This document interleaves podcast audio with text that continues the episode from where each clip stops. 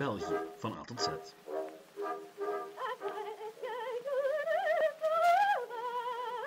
Welkom bij Geschiedenis van België. En welkom bij letter P. De P van plagen, de pacificatie van Gent, plantijn, maar ook die van de post. Een onderwerp dat al jaren in mijn hoofd zit te gisten met dank aan een Suske en. Nu, deze aflevering gaat niet over dat specifieke album, maar het heeft me er wel toe aangezet. Ik heb het over paters en tempeliers, toen en taxis, Wereldoorlog 1 en ja, de post in het algemeen. Dat en nog veel meer in deze aflevering van Geschiedenis van België. De post. Wat een onderwerp. Het lijkt misschien wat banaal, maar zoals wel vaker met dit soort onderwerpen geeft een aflevering over de post je een heel specifiek overzicht van de Belgische geschiedenis, waar je toch tegelijkertijd over een heleboel andere zaken hebt. De post mag in tijden van internet en sociale media bij momenten wel ouderwets, nutteloos en ja, relatief eenvoudig en primair lijken. Tja, er is een tijd dat een veilige en snelle postbezorging echt een technologische doorbraak was. En daarvoor hoef je niet eens zo ver terug te gaan. Het simpele feit dat elk lid van de maatschappij voor relatief weinig geld een geschreven boodschap van de ene kant van het land naar de andere kant kan sturen, ja, dat zou onze voorouders met verstomming geslagen hebben. Niet dat het absoluut onmogelijk was voor de staat, religieuze organisaties of welstelden om een bericht te versturen over heel Europa of laten zelfs de hele wereld, maar het was dat wel voor Jan met de pet. En hoe we van die situatie naar min of meer die van vandaag geraakt zijn, waar de post ja, echt al vanzelfsprekend is, wel, dat is het verhaal van deze aflevering. Laten we beginnen ver weg van België. Want de eerste postdiensten ontwikkelden zich in de schoot van de eerste grote rijken. Egypte, Perzië, China, India, Japan en vele andere. Daar werd op een gegeven moment een interne postdienst opgericht die informatie van punt A naar punt B bracht, inclusief poststations, paardenwissels en dergelijke. Van het Perzische systeem schreef Herodotus, de stamvader van de historici, het volgende. Er wordt gezegd dat zoveel dagen als er in de hele reis zijn, zoveel mannen en paarden staan langs de weg, elk paard en man in het interval van een dagtocht, en deze worden niet door sneeuw of regen, noch warmte of duisternis afgeschrikt van het volbrengen van een aangewezen koers met alle snelheid. En geloof het of niet, maar dat credo van min of meer 500 jaar voor Christus, wel, dat credo is de basis voor het credo van de Amerikaanse Post Office. Klinkt ietsje epischer, ook ietsje Amerikaanser, en het is dan ook in het Engels. En het gaat als volgt. Neither snow nor rain, nor heat nor gloom of night, stays these couriers from the swift completion of their appointed rounds. Of met andere woorden, uw postbode zal door de hel gaan indien nodig om uw post te bezorgen. En dat romantische idee van postbezorging omhelzen we eigenlijk tot de dag van vandaag. Het idee van een postbode die in de gietende Belgische regen, opgejaagd door hordes honden, zich een weg baant naar jouw postbus het is een idee dat we leuk vinden. Ook al, goed, hebben de meeste postbodes wel een elektrische fiets tegenwoordig, of tenminste een kabinetje. Maar goed, het is wel hoe we er naar kijken. Nu, die postbediening van vandaag heeft eigenlijk bitter weinig gemeen met die van duizenden jaren geleden. Want als we kijken naar die oude, antieke voorbeelden, dan ging het meestal over netwerk van poststations over de belangrijkste wegen van het Rijk. En elk poststation beschikte over de nodige infrastructuur, namelijk stallen, een bron, slaapgelegenheid, een reservepaard, een reserveruiter ook in veel gevallen. En dat was dus ook een hele organisatie. Onder de Chinese Tang-dynastie bijvoorbeeld waren er 1639 posthuizen, waar in totaal 20.000 mensen te werk gesteld werden. En dat soort postbediening kon dan ook enkel bestaan onder een sterke centrale overheid, met een administratie die de moeite nam om zaken te organiseren als zo'n algemene postdienst. Want dat was de grote voorwaarde voor die postdienst. Iemand die het zou organiseren. En meestal was dat de staat. Een staat die die postdienst organiseerde ja, voor zichzelf, niet voor haar onderdanen. Nee, nee, die postdienst was daar voor haar eigen doeleinden. Zo was het onder de Tang-dynastie bijvoorbeeld streng verboden om het netwerk voor private communicatie te gebruiken. Wat een gigantisch verschil is met ons hedendaagse systeem, want ja, het wordt gebruikt door de overheid, gebruikt voor business, maar ook door mijn grootmoeder die kaartjes stuurde naar mijn scoutkamp. Nu, laten we terugkeren naar België, want ja, daar gaat deze podcast uiteindelijk wel over. Als we het over onze eigen streek hebben, dan moeten we het zoals meestal, over de Romeinen hebben. Want net zoals met zoveel moderne concepten brachten de Romeinen de post naar onze contrij. Het Nederlandse woord post komt dan ook van het Latijnse postum of geplaatst. En onder de Romeinen had men initieel twee verschillende postsystemen, later zelfs drie. Eentje voor keizerlijke decreten en belastingen, eentje voor overheidscommunicatie en uiteindelijk ook eentje voor gewone burgers. Al waren die burgers niet zo gewoon. Nu, zoals u wel weet, kwam dat Romeinse Rijk uiteindelijk ten einde en daarmee ook de relatieve orde en eenheid. En ook ja, het gigantische overheidsorgaan dat probeerde om dingen te organiseren, zoals postbezorging. Want zonder, zonder sterke centrale overheid was er van reguliere postbedieningen ook geen sprake meer. Wat niet wil zeggen dat er geen mogelijkheden waren om een bericht van A tot B te krijgen. In de middeleeuwen was Europa heel gedecentraliseerd. En ja, beleid en zo werd vooral lokaal gevoerd of regionaal. Nu, er waren wel enkele internationale organisaties wiens tentakels zich uitspreiden over heel Europa en zelfs het Midden-Oosten. Dan heb ik het over religieuze ordes, zoals de hospitaalridders, de tempeliers en de cisterciënsers. Die hadden vestigingen over heel Europa.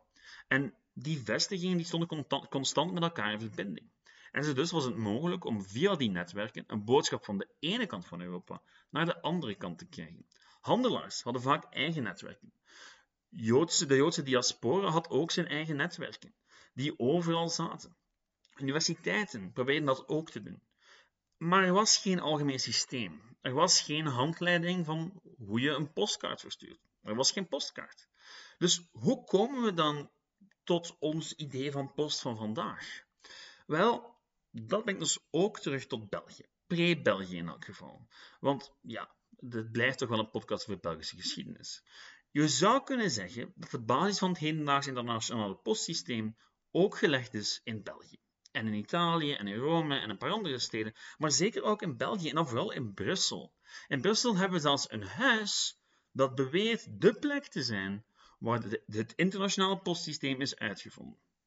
Dat huis, wel, ik kan u zelfs een adres geven. Niet dat het huis er nog staat, maar er hangt een plakkaat. Het adres is Regentschapstraat nummer 30, vlak bij de Krijnzavel. En hoe we dat weten? Wel, dankzij dat plakkaat. Op het plakkaat staat de volgende tekst. Hier stond tot in het jaar 1872 het herenhuis der prinsen, de La Tour et Tassis, in de nabijheid waarvan François de Tassis in 1516 de eerste internationale postdienst heeft opgericht. Nu, zoals zo vaak is de waarheid een stuk ingewikkelder dan wat er op een plakkaat geschreven staat, maar er schuilt wel degelijk een grond van waarheid in. Al begint het verhaal niet echt in Brussel. Het begint wel in Italië, met Omedeo Tassi. Voor mensen die wat bekend zijn met Brussel, gingen er juist misschien al een belletje rinkelen bij de woorden tour et tassis. Of zoals we tegenwoordig zeggen, toeren en taxis. Nu is dat een redelijk populair stadsdeel van Brussel, met park, evenementen, bedrijvencentrum en woonwijk. Maar dat stadsdeel en het verhaal van de post begon eigenlijk met Omedeo Tassis. Nu, die Omedeo Tassis, dat was een ondernemende manskerel uit het Italiaanse Cornello dei Tasso. Sorry als ik dat verkeerd uitsprak. Um, maar dat was een ondernemende man, want eind 13e eeuw stichtte hij de Compagnia dei Corrieri op. Opnieuw, sorry voor mijn uitspraak.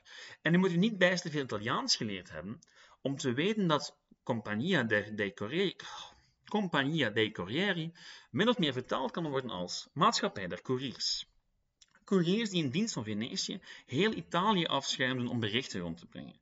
En dat was een redelijk goede business. Want dat bedrijfje dat bood al snel haar diensten aan aan anderen in de regio.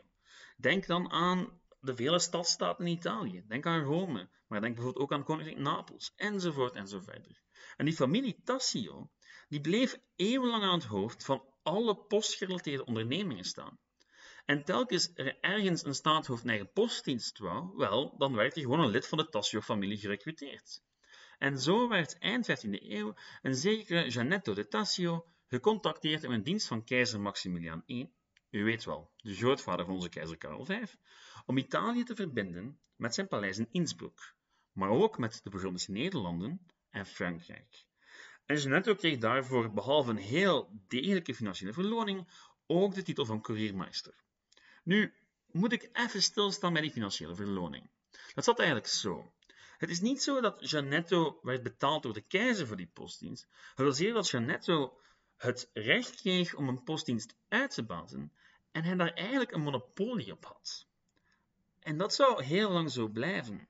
De familie van Tassis, of Tassio, of hoe je ze ook wilt noemen, die had eigenlijk voor een heel lange tijd, in groot deel van Europa, het monopolie op post.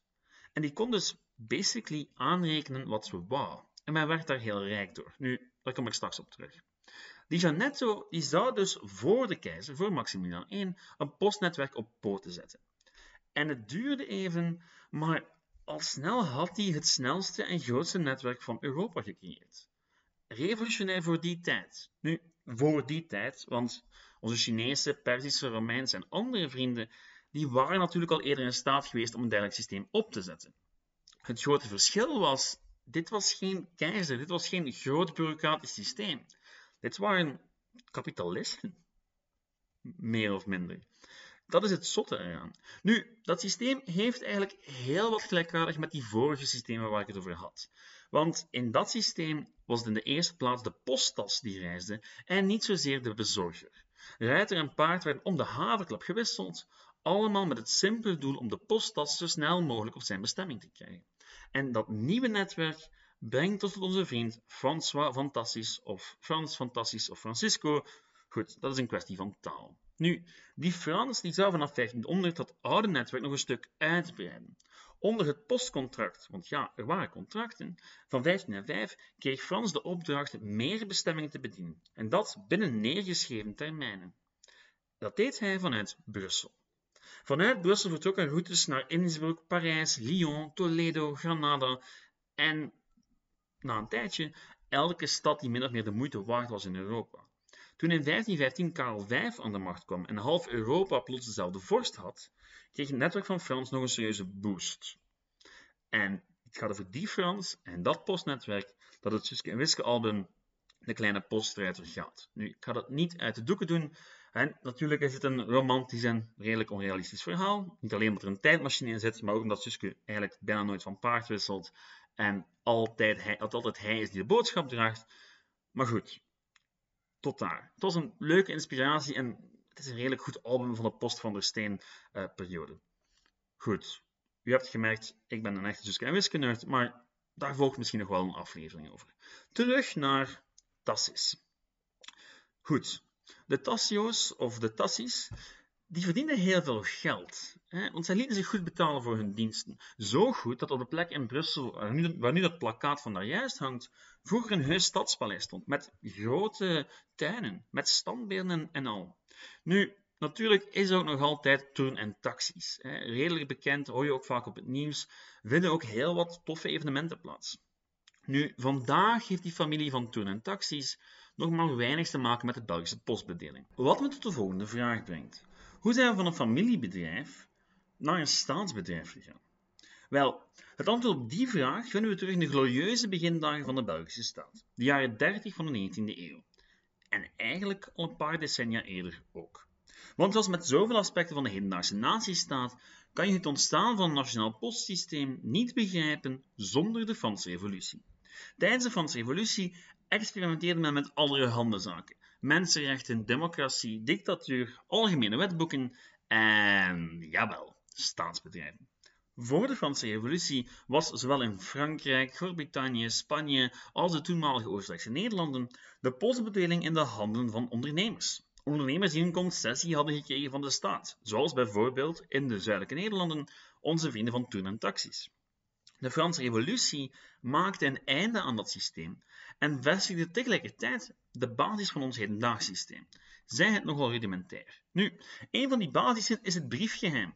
Dat briefgeheim was zo belangrijk dat het zelfs werd ingeschreven in de Franse grondwet van 1791 en de Verklaring van de Rechten van de Mens. En voor sommigen is dat briefgeheim is wat het ontstaan van de privacy. Want dat was echt wel iets nieuws in 1791. Nu, het was tijdens de Franse bezetting dat de basis voor de Belgische post gelegd werd in het reglement van 1808. Wat nu België is, was toen gewoon een departement van Frankrijk. En dat reglement was dus rechtsgeldig, ook na dat de Fransen weg waren. In meer dan 800 artikels werd toen uiteengezet hoe de post geleverd moest worden, hoeveel dat kosten mocht, enzovoort enzoverder. En in 1830, wel, had men wel een postdienst, maar niet echt energie om een volledig nieuw reglement te schrijven, dus bouwde men eerst gewoon voort op dat systeem van 1830. Al was het maar omdat een nieuw systeem uitvinden zo vlak na de revolutie nog niet tot de mogelijkheden behoorde. Pas langzaamaan zou men het toen nog redelijk beperkte postsysteem beginnen uitbreiden. Redelijk beperkt, want het was nog vooral tussen de grote steden. En het ideaal was wat we nu eigenlijk hebben, waar men van overal in het land een brief kan sturen naar overal elders. En dat uitbreiden dat zou pas langzaamaan gaan. Nu, toen de post een verantwoordelijkheid van de staat was, was het in een nieuwe democratische staat maar logisch dat postbetering geen exclusief voorrecht van de staat en de rijken zou zijn, maar gewoon een recht van elke burger. En moest de post dus voor elke burger betaalbaar en betrouwbaar zijn. Waardoor we terugkomen op dat briefgeheim. In de decennia die volgden was België één van de voorlopers op het vlak van een nationale postdienst. Vlak achter de Britten natuurlijk, want wie anders gaan we naapen in de 19e eeuw? Net als met de stoomtrein, de grootschalige industrialisatie en andere waren het de Britten die in Europa de leiding namen en de Belgen die volgden zodra iemand het idee over het kanaal had weten te smokkelen. Een van de belangrijkste maatregelen die men afkeek van de Britten was een tariefverlaging om het postverkeer te stimuleren. Een andere was het op elkaar afstellen van post en trein. Want geloof het of niet, zo'n trein is een stuk sneller dan postkoets. En zo werd de droom van een nationale postdienst ook realiseerbaar. En aan de vooravond van de Eerste Wereldoorlog was de brievenpost een van de belangrijkste communicatiemiddelen waar men als gewone burger over beschikken kon. En er verschenen ook van alle soorten boekjes over brieven schrijven, over hoe je dat deed. En ja, er was een briefcultuur in België die niet enkel beperkt was tot de hogere klasse, maar ook tot de nieuwe middenklasse, tot de gewone burgers. Goed, we zijn dus tot aan de vooravond van de Eerste Wereldoorlog gekomen. En die Eerste Wereldoorlog, ja, die was net zoals voor alle andere nationale instellingen, denk maar aan uh, het treinbestel, een belangrijke gebeurtenis. In het bezette koninkrijk, dus min of meer alles behalve de Westhoek, beheerde de Duitse Reichspost de postdienst uh, van de Belgische regering. Door Belgische postmedewerkers in dienst te nemen, maar de gebruikte postzegels waren niet Belgisch. Het waren postzegels uit Duitsland voornamelijk van type Germania, met de vermelding België. Dus België, maar dan in het Duits. Nu, er werden wel degelijk Belgische postzegels gemaakt in deze periode, maar niet in België. Wel in Saint-Andrés bij Le Havre, waar trouwens ook de Belgische regering in ballingschap zat, daar werd eigenlijk in een Belgisch postkantoor werden Belgische postzegels gedrukt, met beeldnissen van de koning, met uitzichten van België en van Belgisch Congo. Nu, dat Belgische postsysteem zou uiteindelijk een eer hersteld worden na de oorlog en nog een gigantische evolutie doormaken in de 20e eeuw. De komst van de auto zou het overheidsbedrijf dwingen tot een heleboel aanpassingen. Want ja, auto's en vrachtwagens, die konden zelfs de kleinste dorpjes bereiken en een stuk sneller dan ja, een post die via trein moest komen en dan nog vervoerd moest worden en dergelijke meer. En dan is natuurlijk nog het verhaal van Wereldoorlog 2, de uiteindelijke privatisering, en dan heb ik nog niet eens over postzegels gehad en een belangrijke rol als overheidspropaganda.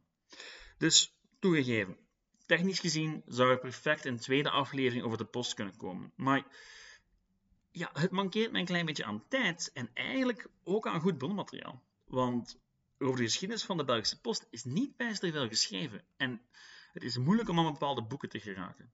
Dus ik wacht liever een tijdje dan te prutsen met het weinige materiaal dat ik heb.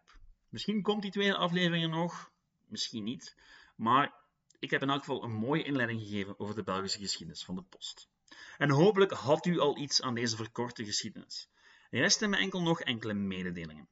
U weet of u weet het niet, maar daar ik geen boeiend onderwerp vond voor de letter Q, heb ik een beroep gedaan op u, de redelijk trouwe luisteraars van dit programma.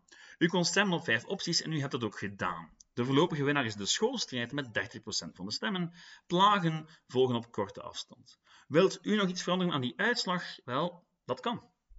Uiterlijk tot woensdagmiddag 4 uur. Want dan begin ik te schrijven aan de nieuwste aflevering.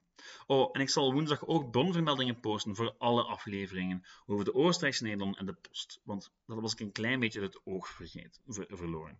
Verder blijft het fantastisch indien u deze podcast liked, zowel op Facebook, iTunes, Spotify als elders. Een review schrijven mag ook altijd. Je kunt mij altijd bereiken met vragen en, vragen en opmerkingen via het e-mailadres in de Facebookgroep. Bedankt om te luisteren en tot volgende week. Ciao!